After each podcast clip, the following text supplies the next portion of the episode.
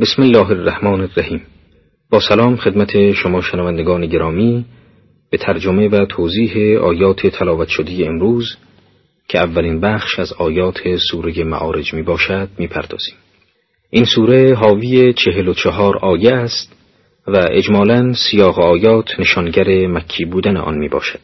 البته برخی اقوال در خصوص مدنی بودن بعضی از آیات آن نیز وارد شده است.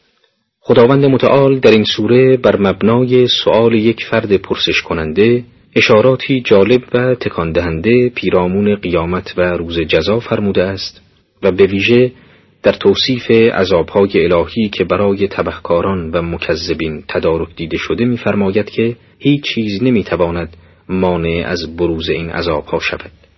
و آن عذاب برخلاف پندار کافران دور نبوده بلکه به زودی و قطعا واقع خواهد شد. اینک ترجمه آیات.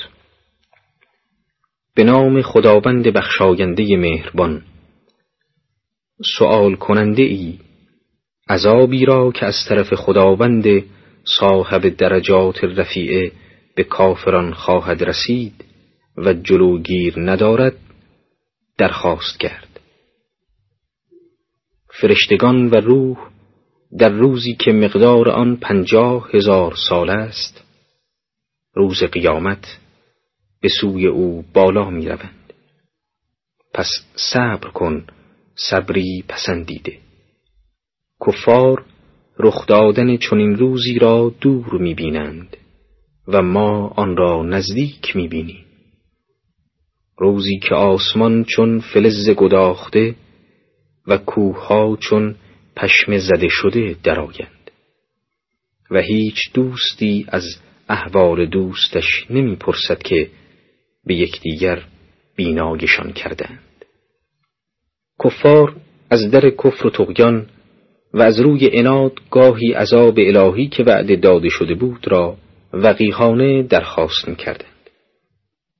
در اینجا آیه شروع نیز اشاره به همین مطلب دارد و مفهوم آن این است که سائلی از کفار عذابی را از خداوند درخواست کرد. این عذاب به زودی به آنان می‌رسد عذابی که قطعا واقع می شود و هیچ مانعی نیز بر سر راه آن نمی توانند ایجاد کنند. و مؤمنین به حسب مقام قرب و عبودیتی که در پیشگاه حضرت اهدیت دارند به سوی او تکامل خواهند یافت. همچنین ملائکه و روح که آن نیز طبق نظر برخی مفسرین از فرشتگان مقربند در روزی که مقدار آن پنجاه هزار سال است به سوی خداوند عروج کرده مانند همه موجودات به سوی او بازگشت می کند. در اینجا خداوند متعال در مقابل درخواست عذابی که از سوی فرد کافر از پیامبر شده بود پیامبر را امر به صبر و تحمل این یاوهگویی ها و لجاج ها می کند و ادامه می دهد که این کافران عذاب الهی را دور میپندارند و آن را بعید میشمرند. حالان که آن روز نزدیک است و تخلفی هم ندارد قطعا واقع خواهد شد. سپس به شرح اوصاف آن روز می‌پردازد. روزی که آسمان مانند فلز مذاب و گداخته شود و زمین مانند پشم زده و حلاجی شده درآید. در آن روز انسانها از هیبت و عظمت رخدادهای خارجی و از ترس و وحشت محاسبه اعمالشان آنچنان به خود مشغولند که به کلی یاران و نزدیکان خود را فراموش کرده و از وضع یکدیگر سؤالی نمی کنند. در ادامه آیات به شرح مجدد اوضاع آن روز پرداخته شده است. روزی که گناهکار دوست می دارد که از عذاب چنین روزی پسرانش، زنش، برادرش و عشیرش را که او را از خود می دانستند و بلکه تمامی اهل زمین را یک سر فدا دهد و از عذاب رهایی یابد. اما نه چنین است که زبانه آتش سوزنده و کننده پوست است. و هر که را پشت کرده و از ایمان رو بگردانیده و مال فراهم کرده و انفاق نکرده همه را فرا گیرد. مجرم از شدت عذاب و ناراحتی آرزو می کند که ای کاش می شد تمامی اقارب و نزدیکان از فرزند، زن، برادر و دوست و اشیره ای که او را از خود می دانستند همه را فدای خود کند تا بدین طریق راهی برای فرار و دوری از آتش دوزخ مهیا سازد. این که مجرم این چنین حاضر است دوست داشتنی ترین و عزیزترین کسانش را فدای خود کند نشانگر شدت عذاب آخرت برای این گروه از مردم است. آیه مورد بحث می‌گوید در آن روز آتش جهنم کسانی را فرا می‌خواند که به دعوت انبیاء الهی توجه نکرده و عبادت خدا را به جا نیاوردند و از راه حق روی گردانده به مسیر باطل و زلالت کشیده شدند و در عوض اموال را جمع نموده و به هیچ سائل و محرومی نمی‌دادند. در ادامه آیات قرآن به صفات انسان که گاهی سبب اسیان و خروج او می شود اشاره می فرماید.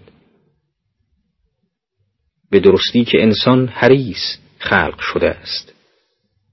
چون به او بدی و شری برسد جزع و فزع می کند و چنان که به او خیری برسد از رساندن آن خیر به دیگران امتناع می ورزد.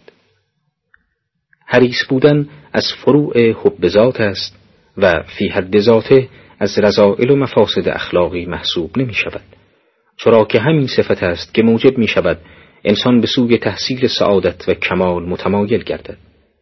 پس هرس وقتی صفت رزیل محسوب می شود که انسان آن را در غیر محل خود و بلکه در جای نامناسب به کار گیرد و این انحرافی است که در هر صفت انسانی ممکن است پدید آید. یعنی اینکه آن را در غیر حق و هر جا که پیش آمد به کار گرفته و مصرف نماید. در آیاتی که شنیدید و ذکر مختصری در توضیح آنها عرض شد و اولین علل و انگیزه ها که انسان را از خدا قافل نموده و به جمعآوری مال واداشته و در نهایت موجبات جهنمی شدن او را فراهم می آورد اشاره می کند و دلیل آن این است که انسان به حسب خلقت حریص آفریده شده. اما هرس نه به عنوان یک صفت زشت و ناشایست بلکه به عنوان صفتی که بنا به حکمت الهیه اقتضاع وجودی اوست تا به وسیله آن مایه های خیر و سعادت و پیشرفت اخروی خیش را فراهم آورد اما این خود انسان است که به کمک این ای که در خلقت به او عطا شده است موجبات فساد دنیایی و عقوبت شدید اخروی خیش را تدارک می بیند. به طوری که با صرف آن در موارد نابجا و اعمال حرس در جایی که ناحق است و در مسیری که خدا پسند نیست سرمایه و وسیله سعادت ابدی خیش را مایه هلاکت دائمی خود نموده از عزت و کرامت دور شده و در منجلاب گمراهی خسران قوطه می‌خورد. اما صالحان آنان که بر طریق انبیاء الهی این راهنمایان کاروان بشریت گام می‌زنند با عبودیت و انجام فراگز دینی و دوری از مسیرهای زلالت و بدبختی عزت و احترام جاودانه را در جهان آخرت برای خیش مهیا می سازند که این تنها پاداش درست کرداران و مؤمنین است. در برنامه گذشته عنوان کردیم که در سوره معارج از عذابهایی که برای کفار مهیا شده در پاسخ سؤال یکی از آنها اشاراتی جالب وجود دارد و به خصوص در مورد ویژگی ها و صفات روز قیامت و حالت وحشت و اندوهی که کافران و گناهکاران در آن روز دارند بیانات تکان دهنده عنوان شده است.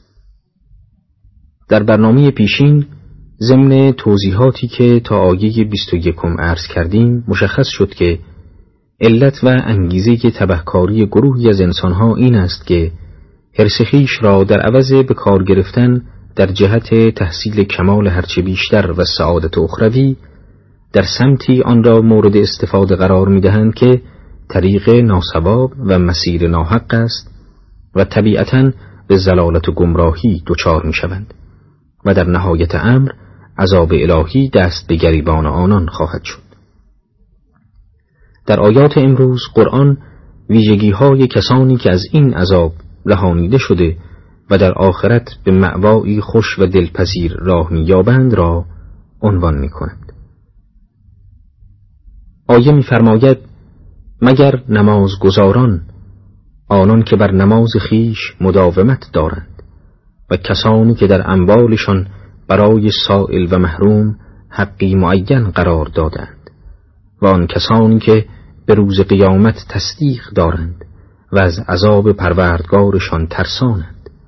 به درستی که از عذاب پروردگارشان ایمن نیستند. و آنان که اندامهای خیش را حفظ می کنند مگر در مورد همسران و مملوکاتشان که در این مورد ملامت شده نیستند.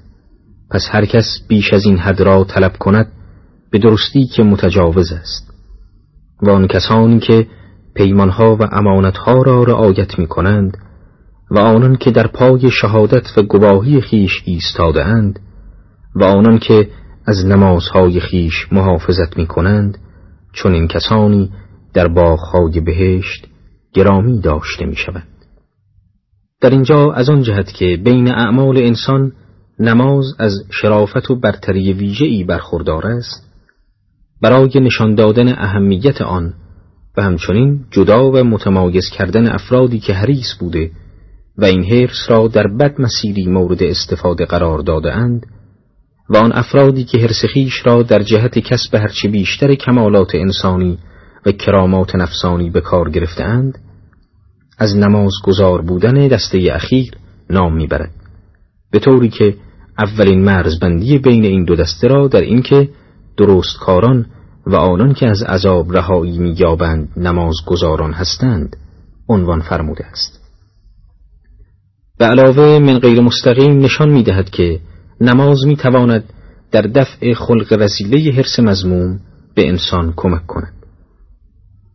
و البته در ادامه میفرماید این عده علاوه بر اینکه نماز گذارند بر نماز خواندن خیش مداومت دارند. و آن هم نه به این معنا که یک سره در حال نماز خواندن هستند. بلکه بر مرتب به جا آوردن آن مداومت نموده و کاهلی و سستی به خرج نمی‌دهند. همچنین کسانی مشمولان عذاب نمی‌شوند که به سائل و محروم بهره ای معین از مال خیش را اختصاص داده و انفاق کنند و مستمرا در انجام هر عملی روز قیامت را تصدیق داشته و خداوند را ناظر بر اعمال خیش ببینند. این گروه هم ترس درونی دارند و هم عملشان نشان می‌دهد که از عذاب الهی میترسند و بر اعمال خیش مراقبت لازم را دارند تا دچار لغزش نشوند. علت این ترس در آیه بعدی بیان شده است. به طوری که میفرماید چون مشیت و ارادی الهی نافذ است هیچ متخلفی از عذاب خدا ایمن نبوده و قدرت دفع آن را ندارد.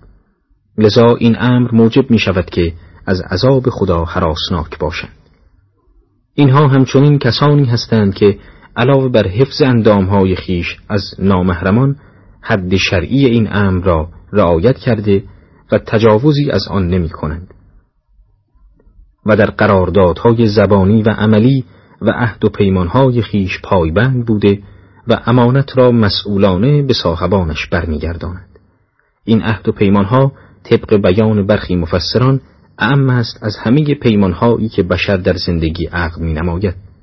حتی ایمان به خدا و کلیه تعهداتی که شرعا مطابق دستورات اسلام موظف به رعایت آنهاست را نیز جزء این دسته دانستند در ادامه آیات بار دیگر بیان را متوجه کفار کرده و از اینکه همچنان بر عقیده خیش پای میفشرند و توقع نعیم هم دارند با تعجب مطالبی بیان می نماید. برای چه کسانی که نسبت به تو انکار ورزیده اند گروه گروه از راست و چپ به شتاب نزد تو آیند؟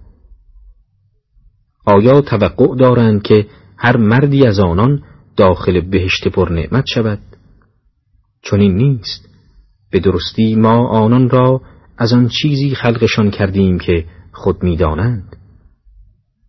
پس سوگند به پروردگار مشرقها و مغربها که ما قادریم بر اینکه مردمی بهتر از آنها خلق کنیم و کسی نیست که بر ما پیشی گیرد. پس تو ای پیامبر آنها را رها کن تا به باطل درآیند و بازی کنند تا اینکه روز وعده داده شده را ملاقات نمایند. روزی که شتابان از قبرها بیرون آیند. گویی در آنجا به سوی علمی می‌دوند. در حالتی که چشمهایشان را به زیر افکنده و خاری و ذلت سراسر وجودشان را در بر گرفته. این است آن روزی که وعده داده شده بود به آنها. در این آیات خداوند بیان می دارد که وقتی بازگشت کافران به سبب اسیان و کفرشان به سوی آتش دوزخ است و تنها مؤمنین حق ورود به بهشت را دارند پس این کفار را چه شده که در عین متفرق بودن از شب و راست تو و دوری باطنی از تو دور تو جمع شده و نظارگر تو هستند؟